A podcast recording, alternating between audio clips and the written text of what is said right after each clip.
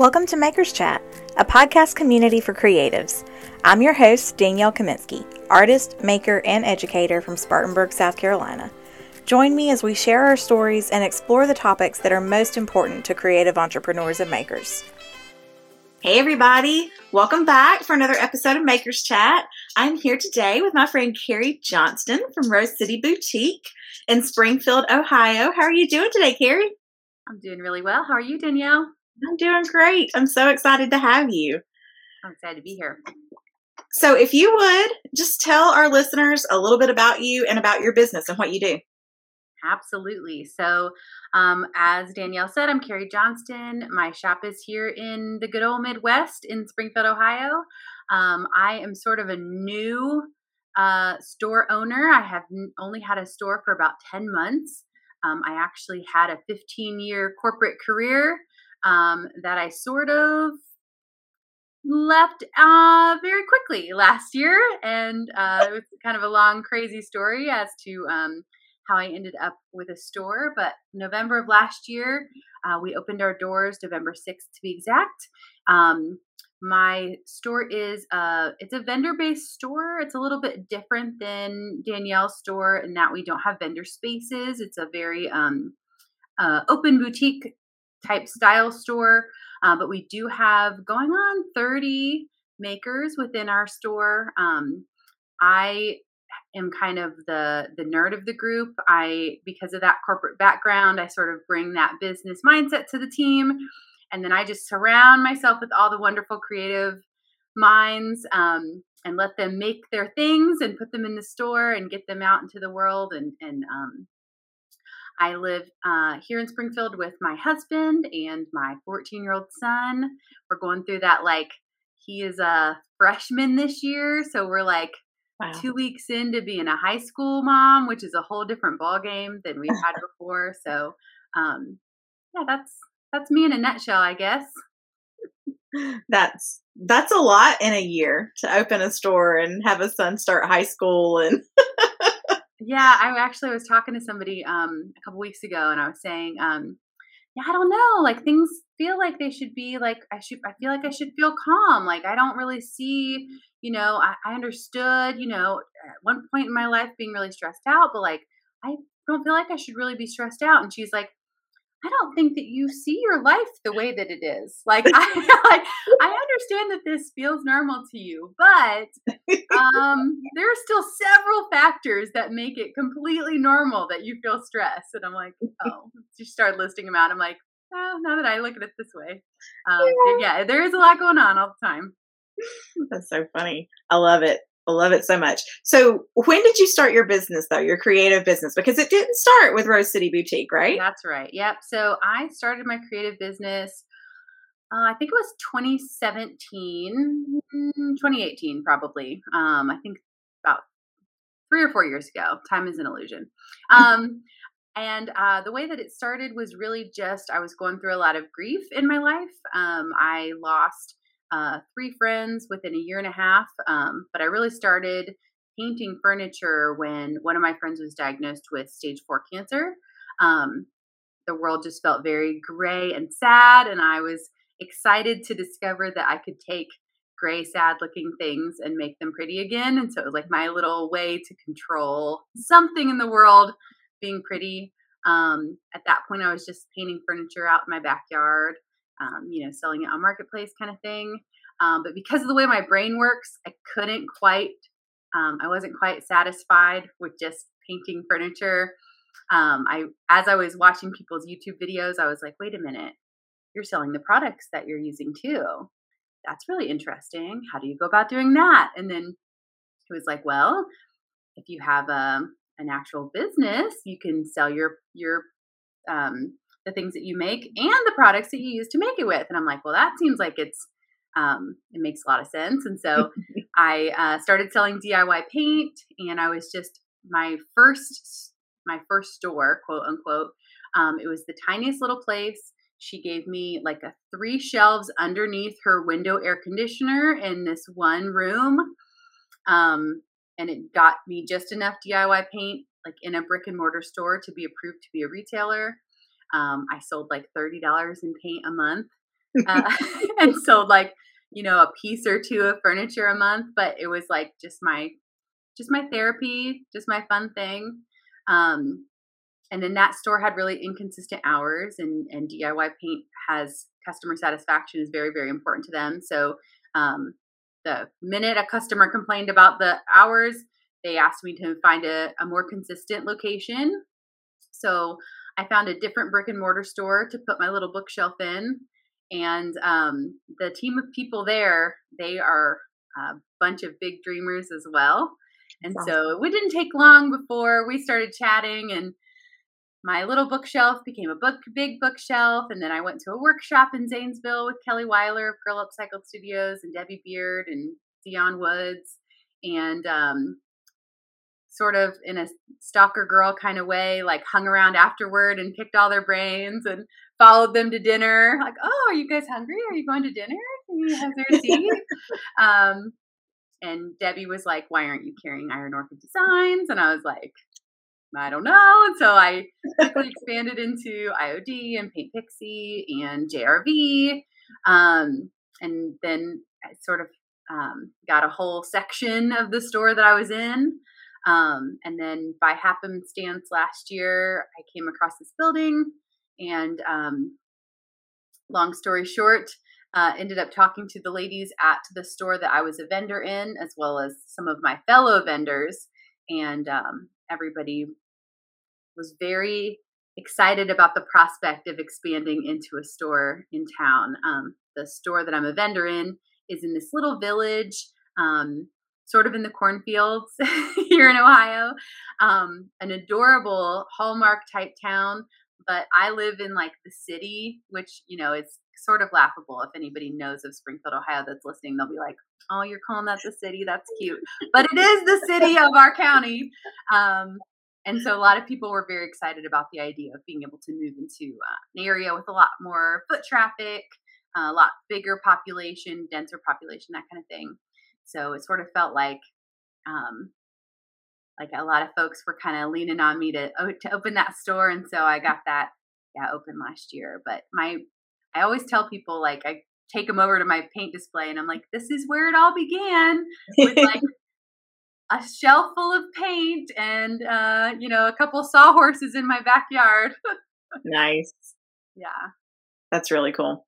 Yeah. And that was I mean that was a quick process though. Like yeah, that was, that was um, a really fast turnaround for you to go from all that. Yeah, that's sort of like um doesn't it, it is it's funny when other people like notice that it it felt very natural progression for me but that's also partly because i'm it's just the kind of person i am um and it's sort of like part of why um like i'm a little antsy right now because i have my store open it's been open for 10 months and i'm already like okay what's next What's next? Um, it's just the way that my brain works. Like I, um, the whole kind of reason I left my corporate career, um, I was definitely in a place where I was ready for a change of some sort. I definitely didn't think it was going to be like opening my own business or a retail place and at all.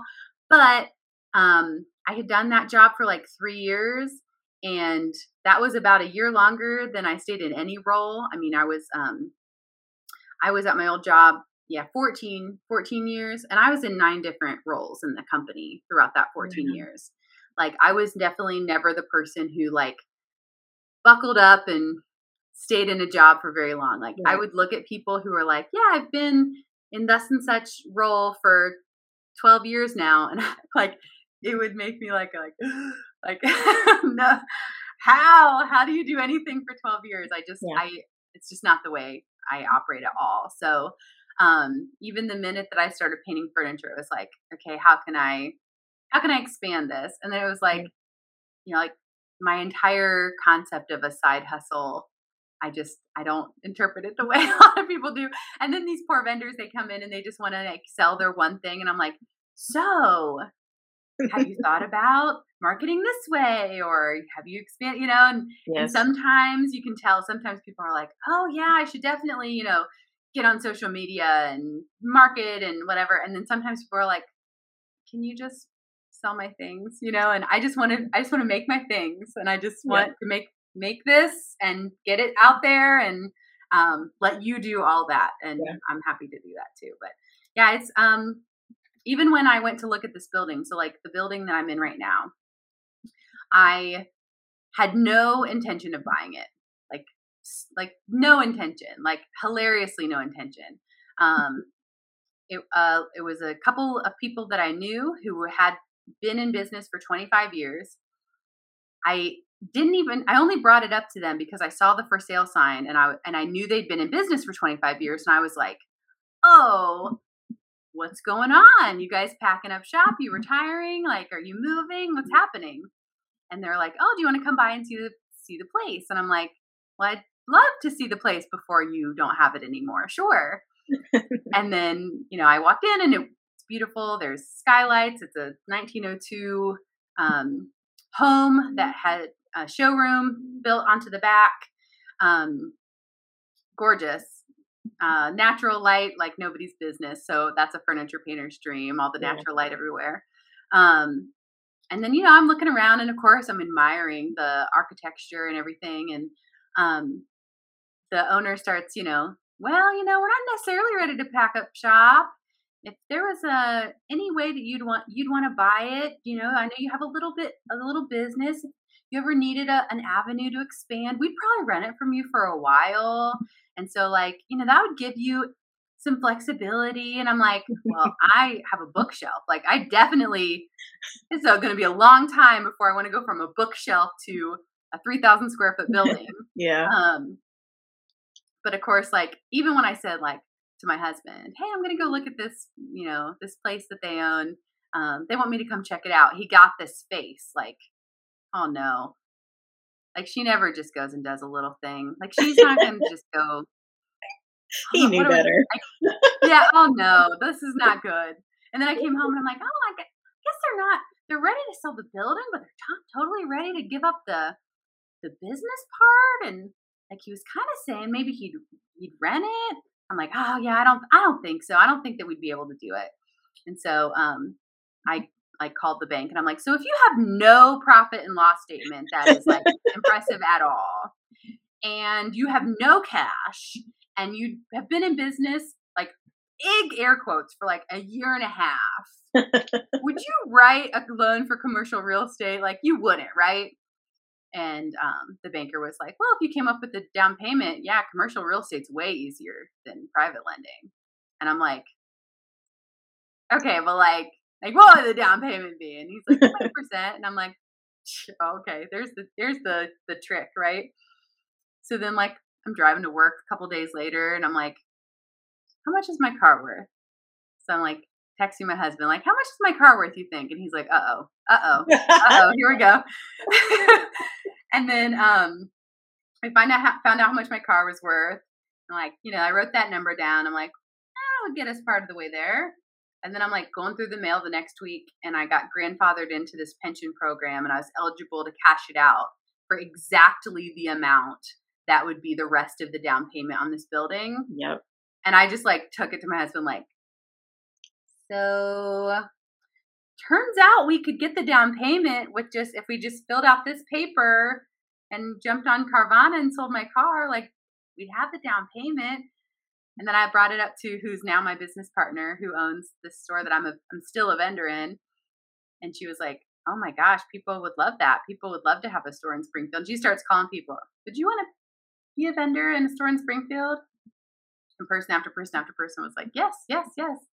Yeah. So then I was like, okay, well, I'll just run this little business on the side. Like, I'll keep my corporate job and I'll run this business on the side.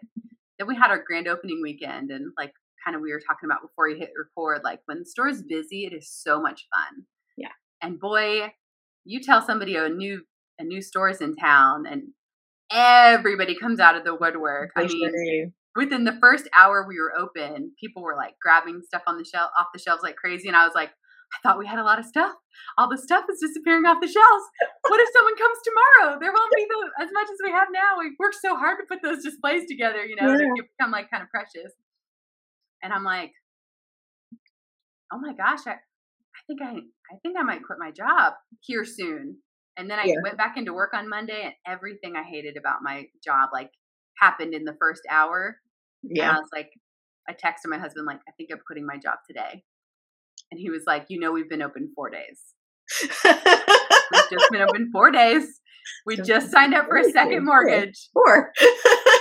and uh and I'm like, Yeah, I think I think I'll figure it out. And he's like, Okay. I saw that in your eyes, you know, six months ago when you're like, I think I'll go look at a building. Yep. Um, but yeah, I just and that's I he knew that I would figure it out though. Like that's you know, that's one of the things that he knew about me is that I don't do anything a little bit. And if I had decided this was what I was going to do, I was going to right. figure out how to do it. So, yeah. Yeah. It's been a learning experience, though. I mean, I remember I hear your voice in my head quite often as I come across some of the things that I was like, I met Danielle before my store opened.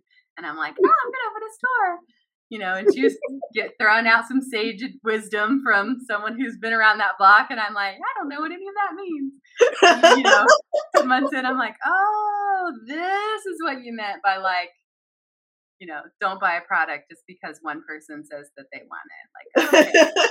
you know. Yeah, there's lot there's lots of little things like that, but you know there is there's also that element of not because you don't want to hear advice, but sometimes you just can't completely process it until right. you're in the middle of it. Right. I mean, I've been there too. It's been, you know, because I feel like, I mean, I am. I'm an, I'm real. I'm still a newbie as far as I'm concerned. You know, I've only, I've only been an owner um, for well three years next month. Um, so I mean, I you know, I get this like, oh yeah, well, this is just ten months in, but still, I mean, you know, there's there's just such a learning curve. Um, yeah we're negotiating, you know, we're not, well, not negotiating, it's done now, but like renewing leases and things like that. And it's yeah. like, oh, yeah, this, this is new for me. And like, I don't know, there's always something new to learn. Yeah, absolutely. But I think that's why I love it. We are, we have had this conversation. We are kindred spirits in many, many ways. So many ways, layers and layers of layers and layers and layers of ways that we are like, um, and and one of them is like what you're saying that it's always kind of like the what's next thing.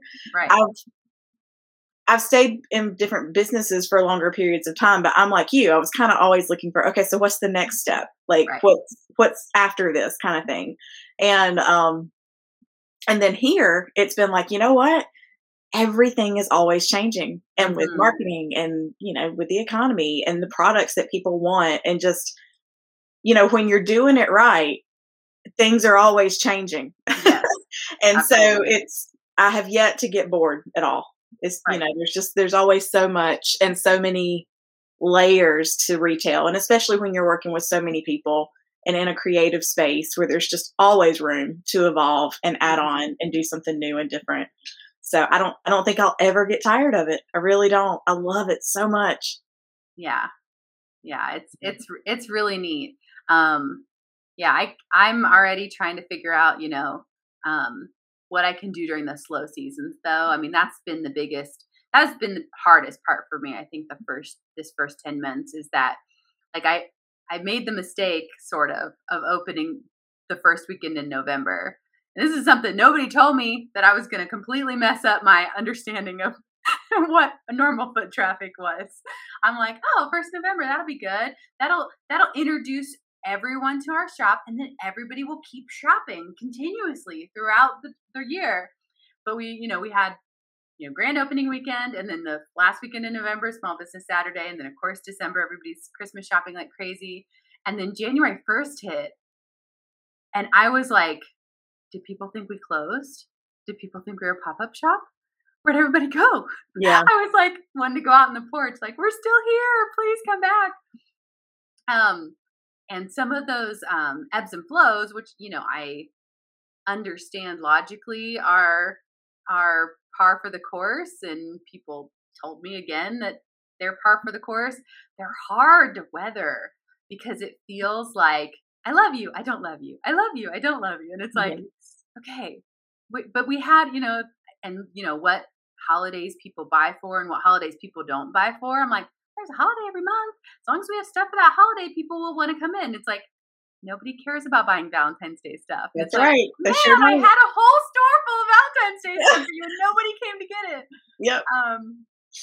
So that was, I mean, it, that that part was hard, and so I'm like, I'm gonna have to keep keep some other things in my tool belt for this next year because yeah. you know I I struggle with the I mean even like last week um last week was back to school here. And again, not completely oblivious to me. It was the very first live sale. We have live sales twice a month. It was the very first live sale that we did not sell one single thing. Yeah. And I was like, and it was one of the live sales I was really excited about. We had a great bunch of options. It was wonderful. But I'm like, I get on live, nobody's joining. I'm like, what is happening? Then, you know, we're open Thursday through Sunday. No one comes in all weekend. We have like the probably the lowest sales week of the whole year. And I'm like, whoa, back to school week.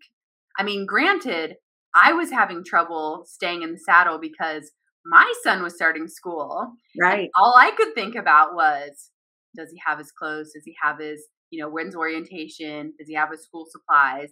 What's going to be the his practice schedule? You know, I was super consumed with that. And so I kept having to remind myself, pay attention to business, pay attention to the business, you know. But then it was like, oh man, everybody was like that. And that affects mm-hmm. buying behavior. I mean, people then this weekend we beat the whole last week of sales on Thursday. And I was like, the first day we were open this week. And I'm like, okay, so everybody just needed to get their kids on the bus. And then we were good to go. Yeah. That first week when people were getting their kids on the bus, it was like ghost town. Yeah. Um, because school is always really hard around here too. Yeah. Yeah. That week was just nuts. And so it's like I'm taking so many notes of like the weeks that I know it's going to be slow and what other things mm-hmm. we're going to have I'm going to have capacity to work on and stuff during those times because I am not a good at sitting around. like I am not I am not built for twiddling my thumbs and hoping someone walks through the door. So Right. And plan I tell you planning ahead is one of the things that I've always known that and I've always done that to some extent, but this year um because and I, I've mentioned on here before, I was able to hire a store manager. She she took so much off my plate and like I think she didn't even realize just like what a huge relief it was at first just to not have to do all those day to day things. Mm-hmm. And it let me think farther ahead. So this yeah. year has actually been a much better year because I was able to start planning for that months in advance, where normally it sneaks up on you when you're doing all the day to day stuff. It just happens so fast. Yeah. So I think that that has been one of the best things for me the past couple of years is creating more space to to plan ahead. But yeah. you know, that is one of those things that it does take a little bit of time and like you said, learning, you know, your areas ebb and flow too, because right. Every town has its own rhythm, especially around like certain holidays or festivals or school schedules or whatever. Yeah. it's a learning curve. Oh yeah, Fair Week this week. My sister's store closes Fair Week, and I was like, ah, I'm not closing Fair Week. We're in the city. Like, yeah, you guys are out in the country everybody's at fair like that's that's huge for your town you know we i have a diverse enough population that people are going to still be shopping that week no no they weren't all the city folk were also at fair uh it was it was pitiful that week she was like see that's why we do our big resale on fair week and i'm like okay yeah you win this round you're you're right on that one for sure you got it you got it yep. do you know your enneagram type oh yes yeah, I'm an Enneagram 8. An 8. Okay. Yeah, so 8 is um not what I wanted to be. Um people always peg me as a 3. Um and I wanted to be a 3 cuz like a lot of people I really love and admire are 3s. Um and then when I read the description of like the the fears and driving forces of an eight, I was like, oh, dang it, I'm definitely an eight. Yeah, I've got I've got my little book right here. Oh, yay. um, yeah, definitely. And it's not, and it's so funny. Like, even um, when I'm watching like Enneagram trainers, they'll get date and they'll be like, so eights. Like, it's like, oh boy, we're a handful. But it, it is what it's it is. so funny because it's like, nobody wants to be an eight, and everyone kind of has that mindset. And everyone I know that's an eight feels that way. I'm yeah. a three, but like, I love eights. I I mean, I yes, I know there are some like public figures in different places where people are like, "Oh, that's an eight," and the, they kind of map it out as like, "Oh, this right. is unhealthy. This is not what you want to be." But in real life, I've yet to meet an eight that I didn't just love, and it was just like, "Oh my gosh, you're changing the world." I love well, it. And what what is nice about the enneagram, and one of the reasons that I was drawn to it, even as um uh, as an assessment, you know, because it, seems like there's a thousand, right, of those Yeah. kinds of things. Anytime I, anytime I ask people like, "Do you know your enneagram type?" It's like there's another thing I've got to figure, and it's like, okay, but this one's really good. Mhm. Um, is that I liked that it breaks down, you know, ha- when you're operating at certain levels. So it's like, you know, a, a well evolved eight operates much differently than a less evolved eight. right. So when, you know, I, you know, and you look at it, you know, there, I don't remember how many levels there are, but you're like, I'm probably not the most evolved, but I'm, I'm okay. Like I'm operating okay. yeah. And I can totally see times where, you know, I'm throwing a tantrum and I'm, I'm operating in that space. But most of the time, you know, I'm Yeah. operating in a in decent space. But, um, I mean, one of the things that I think that really resonated for me about being an eight that I was like, oh yeah, definitely. Well, two things. One that's funny and one that's nice. Um, the one that was funny was um, there was a line in the description that said, um, "You would be damned to give up your seat because someone told you you had to, but you would give up your seat in a second out of the goodness of your heart." And it's like we're just stubborn like that. It's like don't like our for those of you who aren't familiar with the Enneagram, the driving force of an eight is independence. And that was the minute I read that sentence, I was like, oh, dang. Because, you know, you read the description of the eight and it's like kind of bossy, you know, kind of, um, kind of cantankerous, kind of stubborn, you know.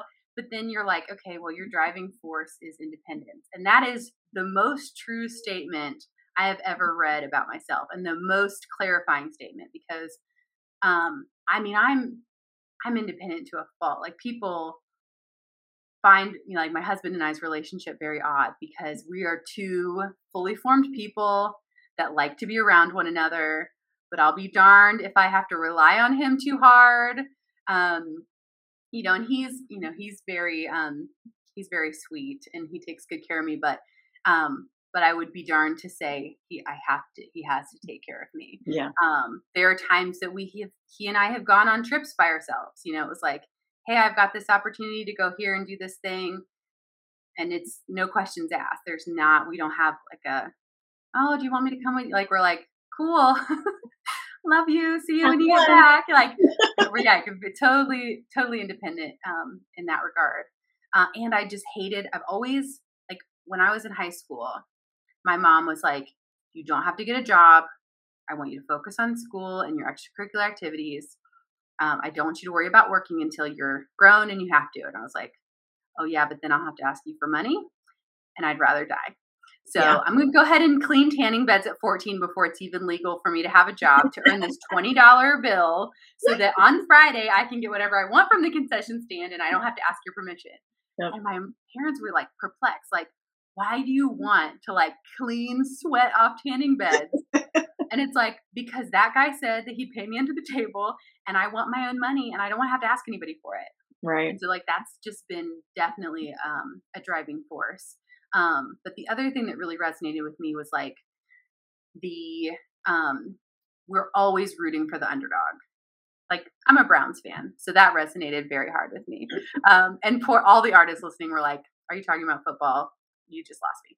Um, I learned that very quickly. I went to Zanesville and I was like, "Oh my god, guys, did you guys see that game last weekend?" And people were like glazed over, and I'm like, "Oh, the artists don't don't watch football." The- wrong Um, for that.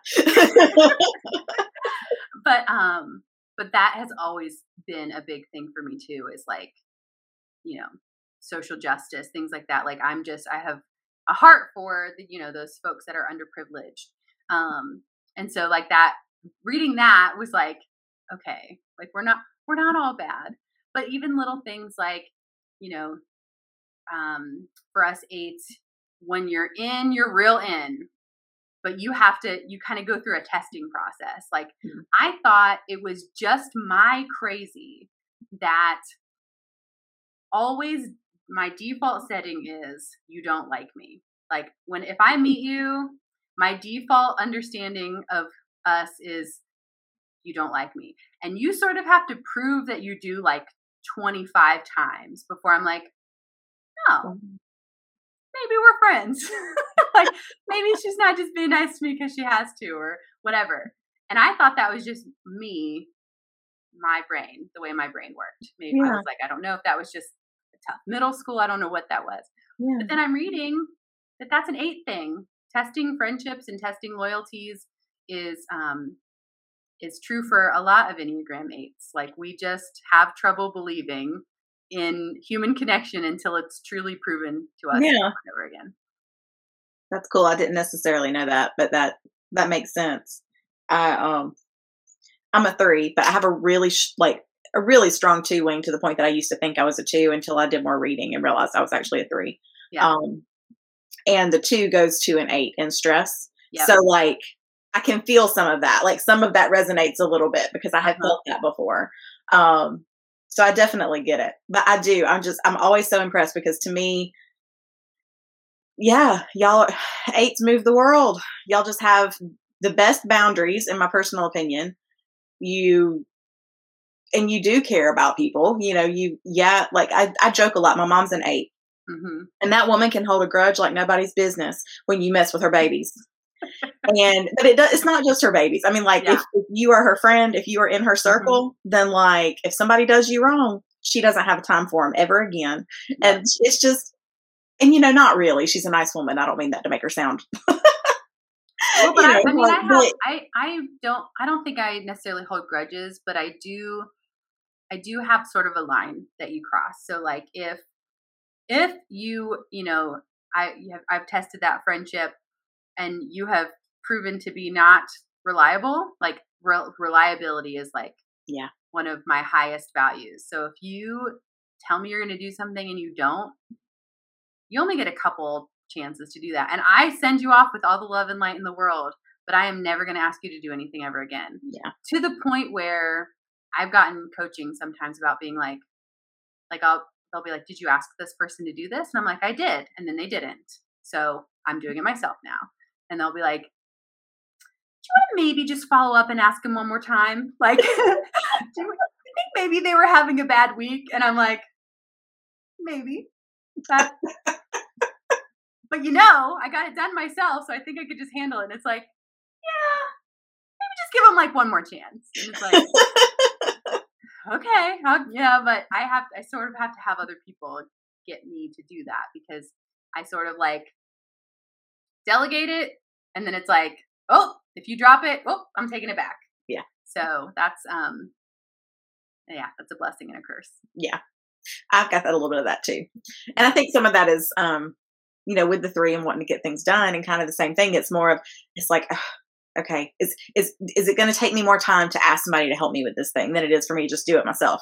But then what happens is we stretch ourselves so thin trying to do all the things that we can get ourselves in trouble. But I tell you, over, over the past year, just different, different circumstances. And then, like I said, being able to hire the store manager that I've got, I have learned the value of a strong team and letting go of the stuff and letting them do what they're good at. And it frees me up to do more of what I need to do. And and I think that's true in any business setting but especially in businesses like you and I have where it, re- it relies on community so being able to actually rely on community and show them that we have that faith in them and and also you know allow them to participate in those ways it, it lets more people get involved Oh, um, yeah, and on and what I've learned sort of the hard way is that, that people want to be more involved than I typically let them. So it's like I have to open up the space for the help that people want to give. Like, you know, I'm my I will, you know, say I don't think I have anybody to do that.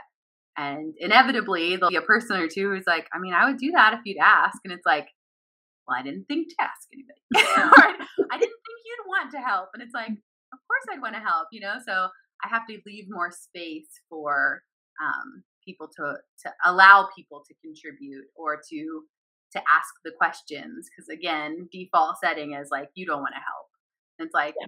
no I, I would love to so like even like um like my mother-in-law she she has said over and over again that she wanted to be involved with the store and i sort of was like yeah i mean sure you want to you know you want to be around the store she's like, no, really, like, I want you to train me. I want to take care of the store.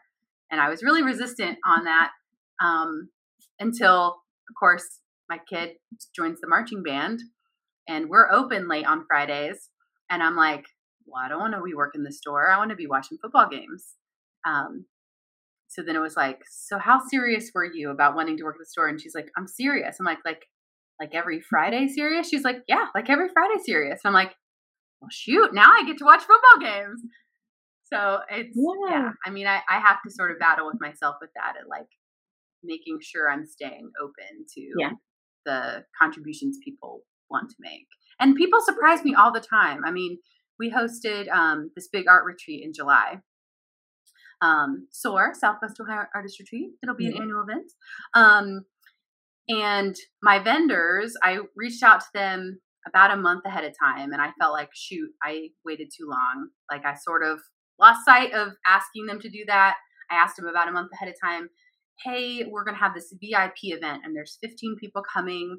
I know asking you to make and donate 15 of something is like a lot to ask. Like anything that you make times 15 and donating it to this to I really want people to have like these VIP swag bags. I want them to see the kinds of work that you do.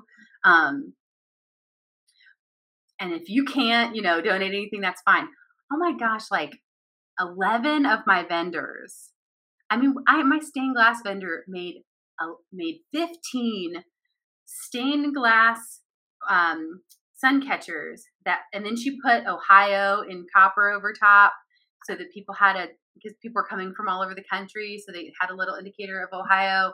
Um, my um, person who does crocheted uh, stuffed animals she made uh, 15 crocheted pop tarts and i'm like like she was like, I think I'll make Pop Tarts. I'm like, what do those look like? They had little eyes on them. They were the oh, cutest little crocheted Pop Tarts. They were all different. You can tell the different flavors. There were like the brown speckled ones and the the sprinkle ones. I mean, they were so cute.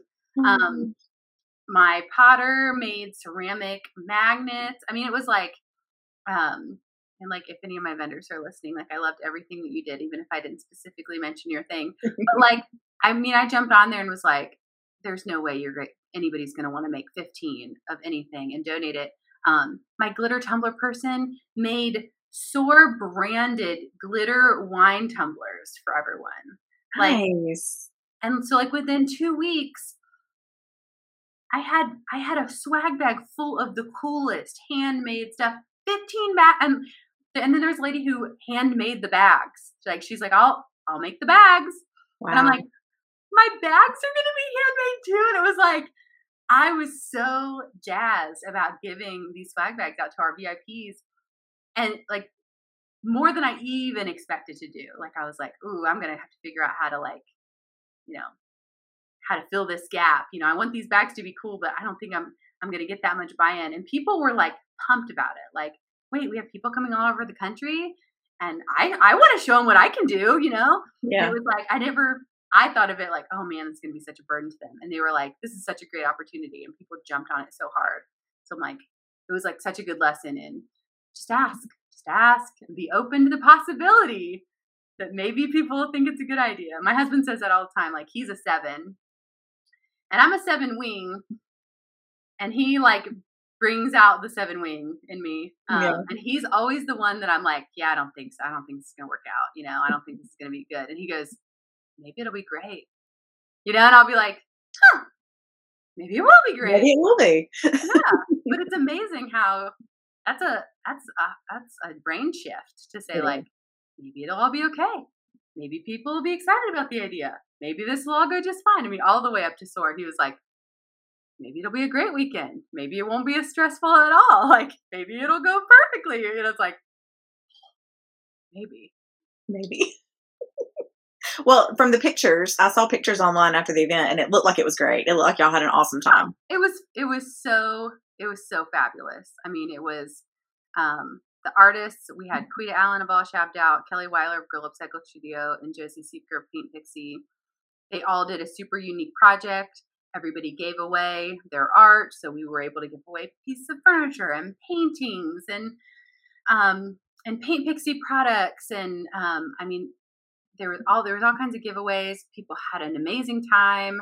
Um, I mean, it was it it was amazing. It was so much better than I even envisioned, and I was just yeah, I, I was so pleasantly surprised at the fact that you know something didn't go wrong. you know? Yeah. it's really awesome. So you you kind of said something to this effect earlier, but what is next? Do you, do you have something on your radar that's next?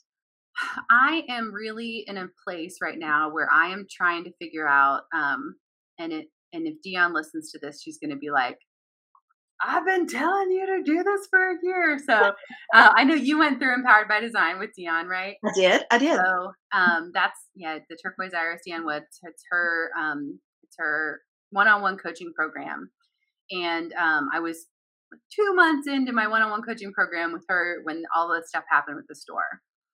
And it was kind of funny because she had been saying like, you need to think bigger. You need to think bigger you need to think about why you specifically are in this artist community like you who says that you're not a super creative that you're not that your superpower is making like a real snazzy spreadsheet like think about why you're in this community um, and what value you could bring to them um, and what you know is sort of the differentiating factors you know and i was like look, I got a store. And she's like, okay, well, that wasn't exactly what I meant, but congratulations for getting a store. Like, I told you to think bigger. A store's bigger than a bookshelf. Like, okay, you know? And so, like, in her sweet, uh, patient way, she's like, yeah, didn't quite go the same, the direction I expected you to with my advice. Um, and, you know, even in our subsequent conversations, like, you can see she's like trying to figure out when I'm actually going to take the advice that she gave me a year ago. Um, and I'm I'm I, I, resist it a little bit, and I kind of had some some clarifying experiences recently. Um, because he, here's the tricky thing, right? So like I was 15 years in corporate America. I worked in a call center. Like, you know, we were very like metrics driven. You know, we had the customer service side, which was important, but really we would also like run the numbers for how long everybody was on the phone to see if we were making the most effective use of our time and da da da. da. There was all of that part of things. Um, and so like there's a lot when a, a lot of what I bring to the table is a lot of that like organizational corporate business like mindset. And what I've learned being in the creative community is like a lot of folks have so little of that. I don't know how they function in life.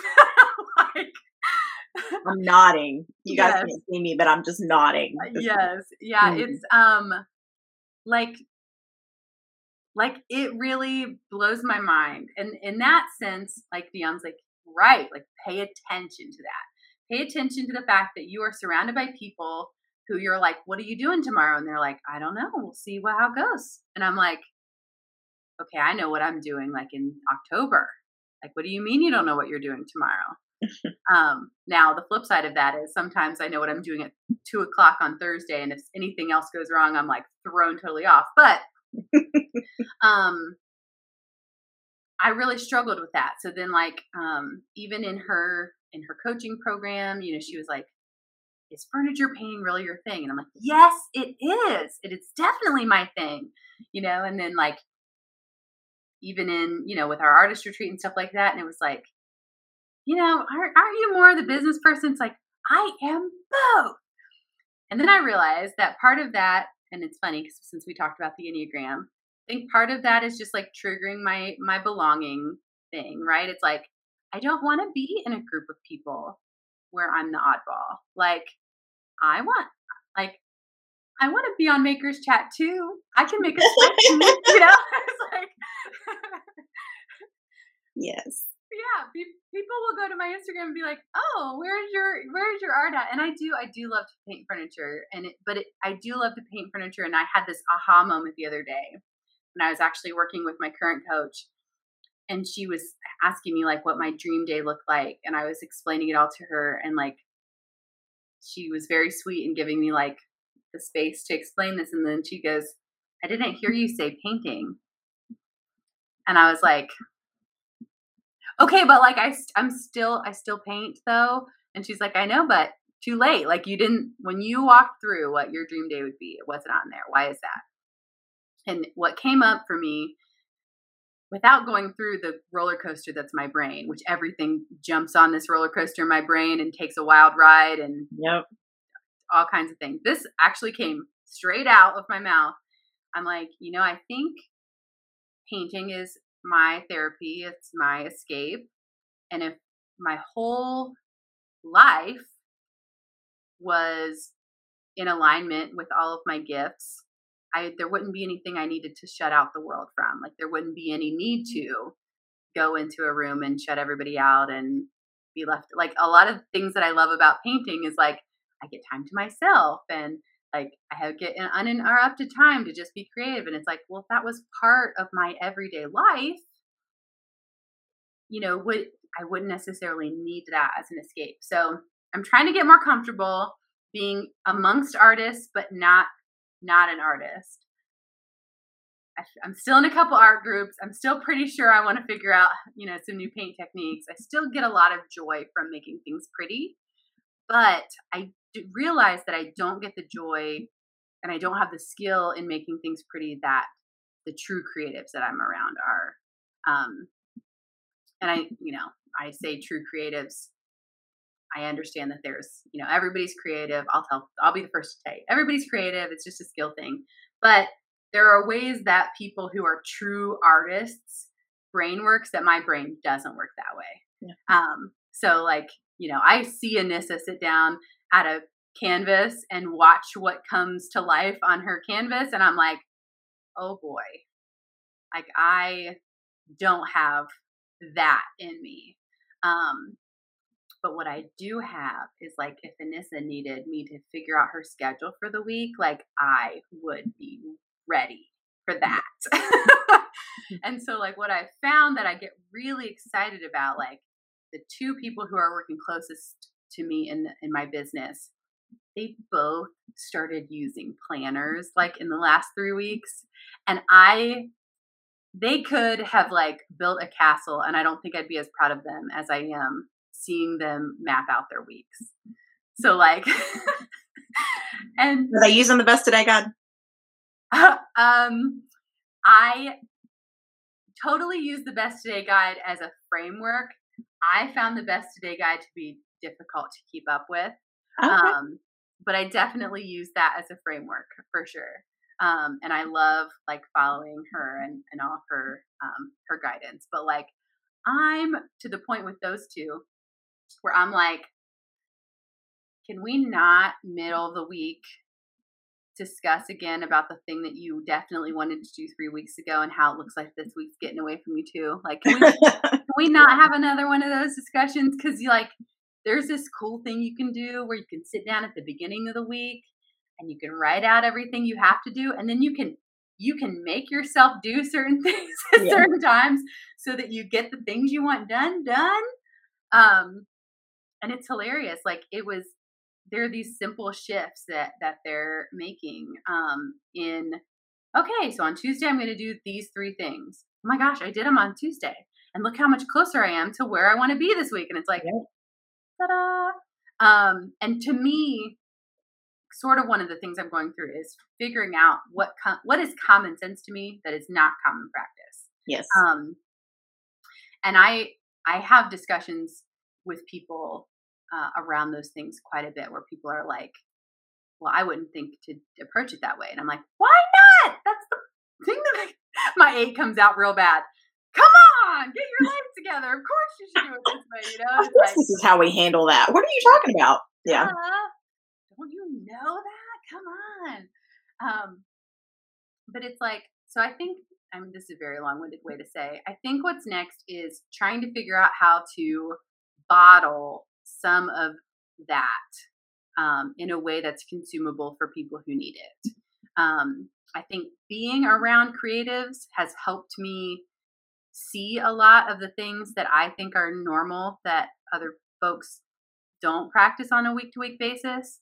Um, like, just as an example, um, when I went into my first meeting with Dion, when she was my coach, I she had put in her form, like when you booked a time, you she had a, a space that said, "What do I need to know for this meeting?" And I'm like, well, there's a heck of a lot you need to know.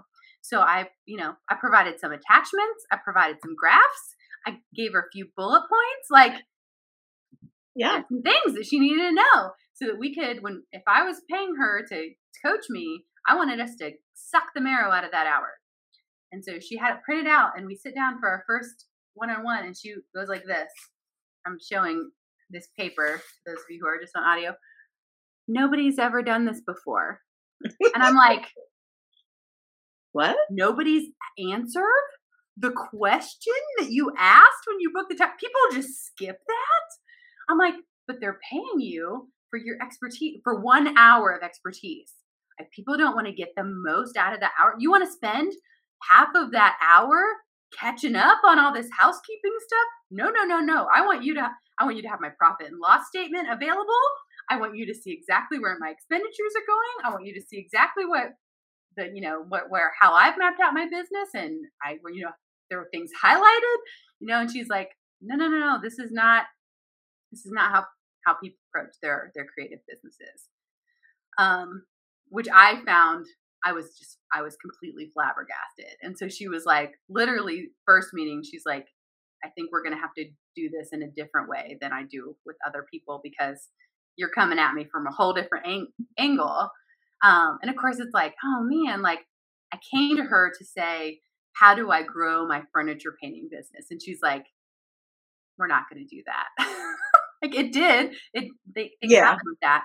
Um, but I mean, I really am noticing like it is very unusual for people to have calendars where they plan out what they're going to do on certain days and have specific goals outlined that then they reverse engineer so they know how many hours you know like i come from a corporate environment where anytime we had a project we figured out we knew what the project was you know get this get this client service this client. Okay what are we going to need to do to service this client? We're going to need to set up this team. We're going to have to have this certain software in place. We're going to have to open these phone lines. We're going to have to get phone numbers for those phone no- phone lines you know? And it was reverse engineering all the pieces and parts so that when the client knew, when the client was signing off for us to take on that business, we had everything in place for that to happen. So that's just naturally how I approach everything in life. It's like, okay, um, like when I signed, you know, to have the building open, okay, grand opening's November 6th.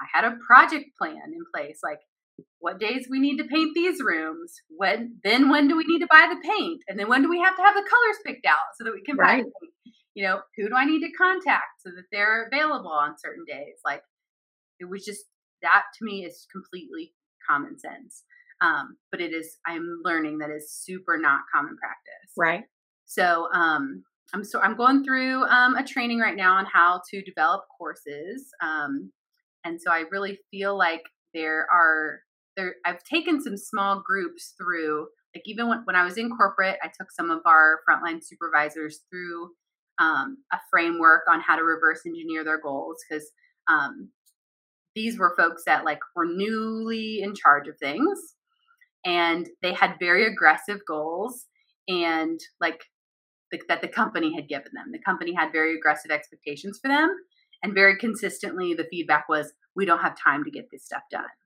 So I'm like, you do if you take control of your time enough, you know? So it was like, I took them through the training and it was so effective with them that they started asking if, um, hey, can I, could we put together a group on Facebook? Can I invite some people from other departments or people in other roles that might need this kind of thing? So then for the last couple years, I've taken several groups of people through like this framework where we identify what they're trying to accomplish and then we figure out how to get them there. Um and it like dion was kind of annoyed where she's like you know like oh it's nice that you're doing this like as a public service. But like you realize that like people might hire you for that and i'm like oh.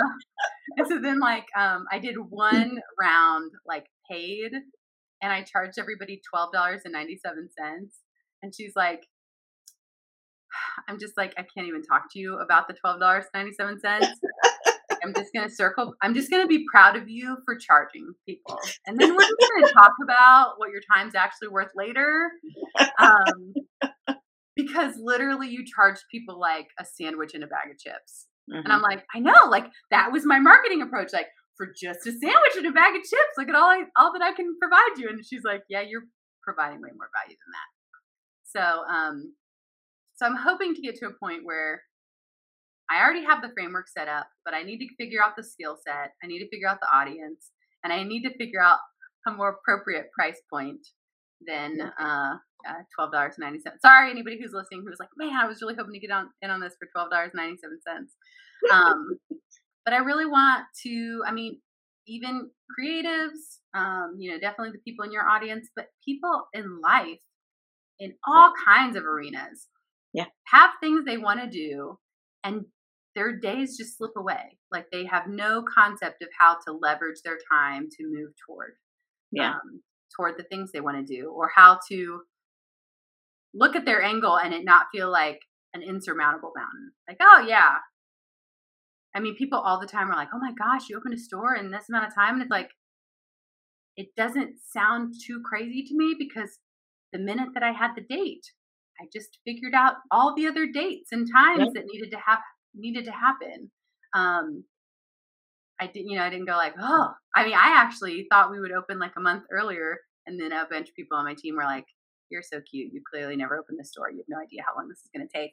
But we'll just like paint all, paint the whole store in a, a weekend. And they're like, no, that's to take longer than that. Yep. Um, so there's that. I mean, I'm not, I don't, definitely don't do it perfectly by any stretch of the imagination, but I mean, I've even done like bonus trainings on how to pivot when things come up, like yeah. how to identify the things that are getting in your way. Like, um, so I think I have a lot, lot, lot to offer in that regard. I just sort of have to shore it up and maybe by, maybe by 2022, I'll have some, I'll have some courses folks can take to help them through that. Cause, um, yeah, yeah. I mean, right now I'm just, I'm sort of putting out little tidbits on TikTok, like on my person, like there's the Rose City Boutique TikTok that's like, here's the things in our store.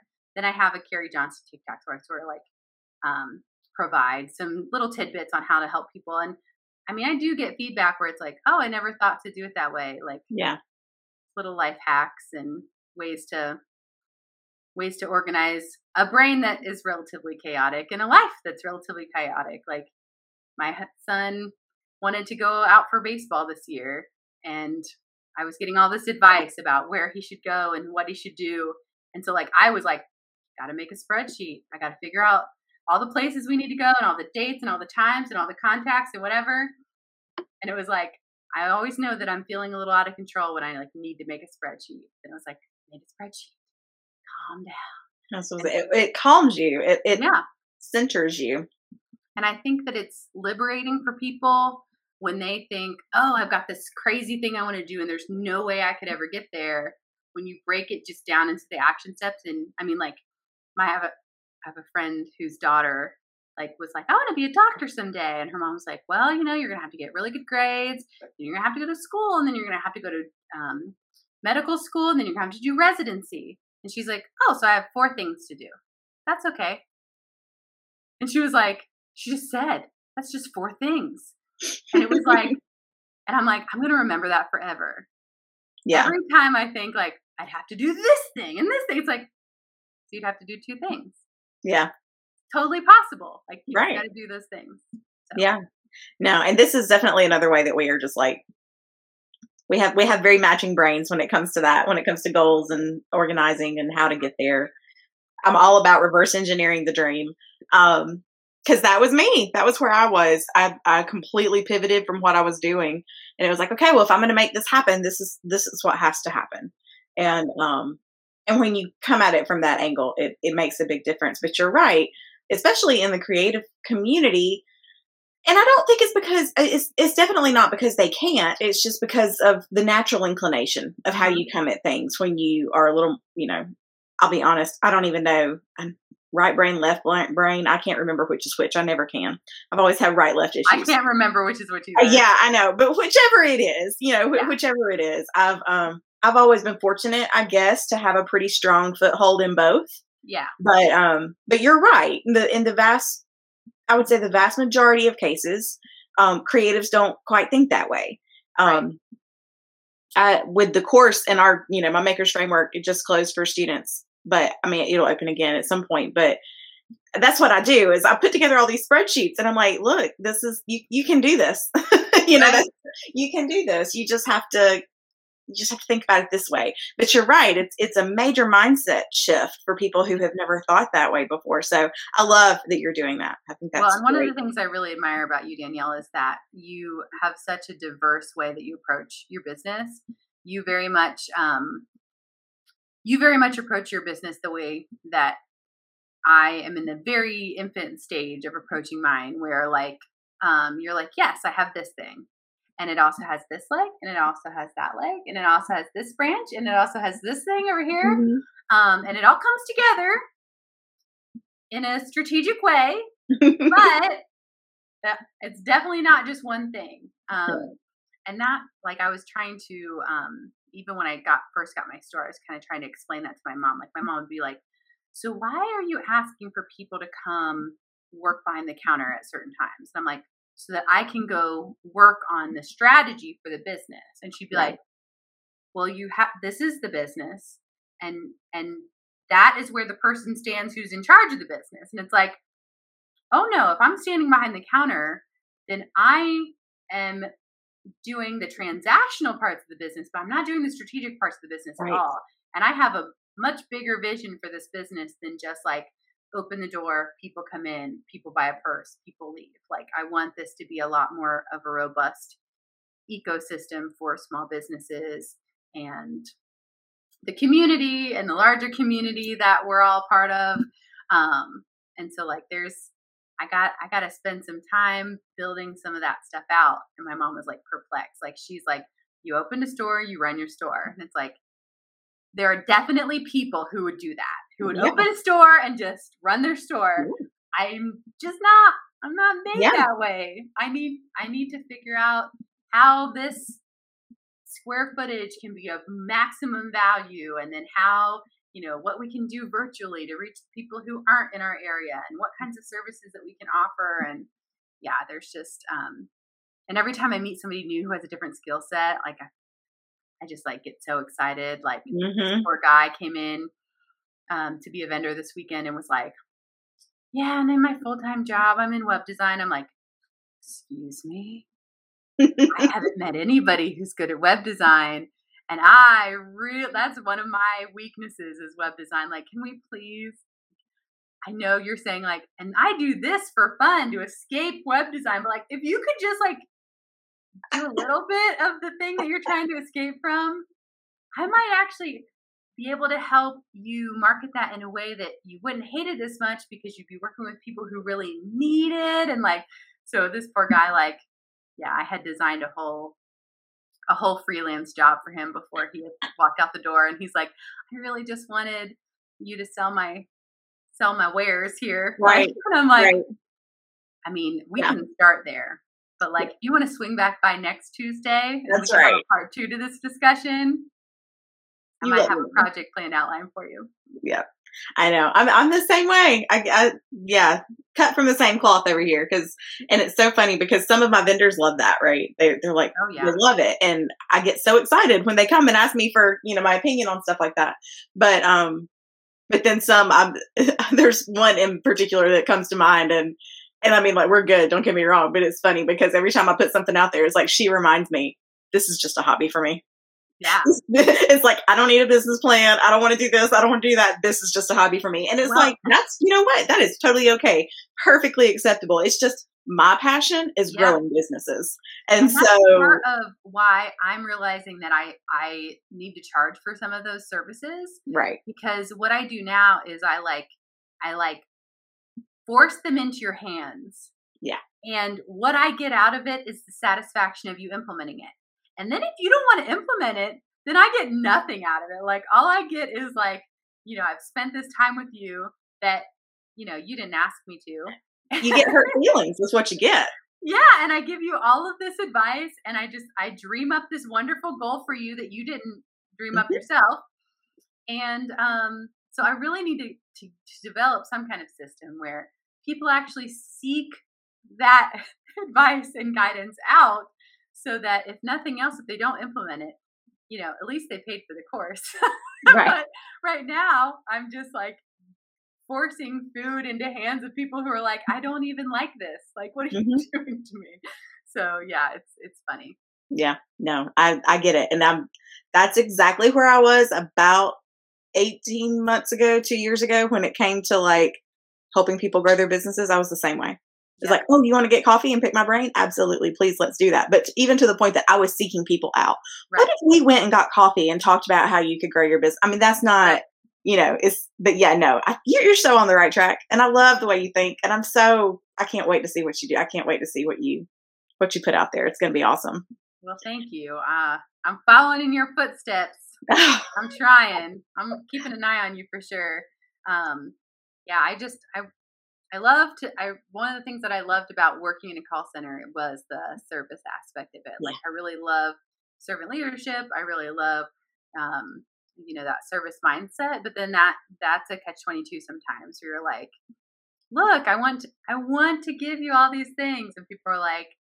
There are people, re, you know, here they're like, I, I'll take them, but then, you know, sometimes yeah, sometimes we have to be find our our correct audience um Yeah. and it's funny because i do think um i mean every day when i'm in the several little groups that we're in you know i look through and i think oh i could make that better or oh what they need is this thing Mhm. um and i i just need to develop some of those things and i, I think they'd be helpful but um it's it's a lot less risky in the cheap seats just grabbing my popcorn and going like ah i could make all this better so I'm trying to you know act, activate the action parts of that Yeah. No, you're going to. I can't wait. I can't wait. awesome So, um, okay. So I always wrap up with the rapid fire questions. I meant to study these ahead of time so just for the record this is one of those things that i failed at i did not study these ahead of time so it's going to be real Oh, that's totally fire. okay because I try to change them every now and then anyway. So you're good. okay All right. What's your favorite song? Probably don't stop believing just because it's like that karaoke jam Yeah, that's a good one. That's a i really also good one. really really love crystal ball by pink oh, well, yeah, that's a good one too. That could that be a good one too. yeah Books or movies? Oh, uh, Big Magic by Liz Gilbert. I think everybody who's listening to this podcast should read Big Magic by Liz Gilbert. Um, also, The Compound Effect if you want to develop good habits. Um, but the Big Magic one you'll appreciate from a creative standpoint. Um, and movies, Almost Famous is my very favorite movie of all time. Fine. So, if you could have one hour with anyone alive right now to like ask them questions, talk to them, learn about them, whatever, who would it be? Brene Brown. Oh my god, that's such a good answer. I love I love Brene Brown. Okay. I also my undergrad is in sociology, and so like one of the many career paths that I would love to have is like totally going down like the researcher, sociological researcher realm of things. Yes. Oh, I love yes, I love She's I love great. all of her work. That's incredible. I love it. Okay, the most spontaneous thing you've ever done. Oh, that's that one's easy. That would be um going to Vegas to meet my now husband on our second date. So spoiler alert, it worked out. But like at the time, we had gone on one date and uh, he lived in Virginia and I lived in Ohio. He had come to Ohio to, take me out for our first date. Then uh, two weeks later, he was saying he was going to Vegas for a friend's wedding. And I was, you know, being flirtatious, like, you'd have more fun if I was there, you know? And he had me check my email. There was a plane ticket in my email box with my name spelled wrong because we'd only been on one date. Oh wow. so that was a TSA adventure.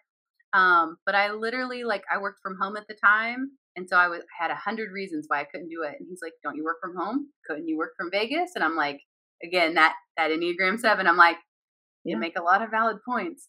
So for a week in Vegas, I flew to Vegas for a week and we worked from 5 a.m. Vegas time to 2 p.m. pretending I was in my little home office in Ohio. Um, and then after, you know, clocking out at the end of the day and then like riding roller coasters and going to Cirque du Soleil and all that stuff. It was nuts. Oh wow. That is awesome. That's a great answer. I did. That's that's a great You know, story. yeah. Then we went back and got married in Vegas because we that was where it all began. Really. Of course, that makes perfect sense. So much fun. I love that. Okay, next one's not as fun now. So, apple or pumpkin? Apple. Me too. Me too. I'm not a pumpkin person. All right, and then the last one. If you could go, if like if money was no object, if resources were no issue, time, none of the things. If you could go anywhere tomorrow, where would it be?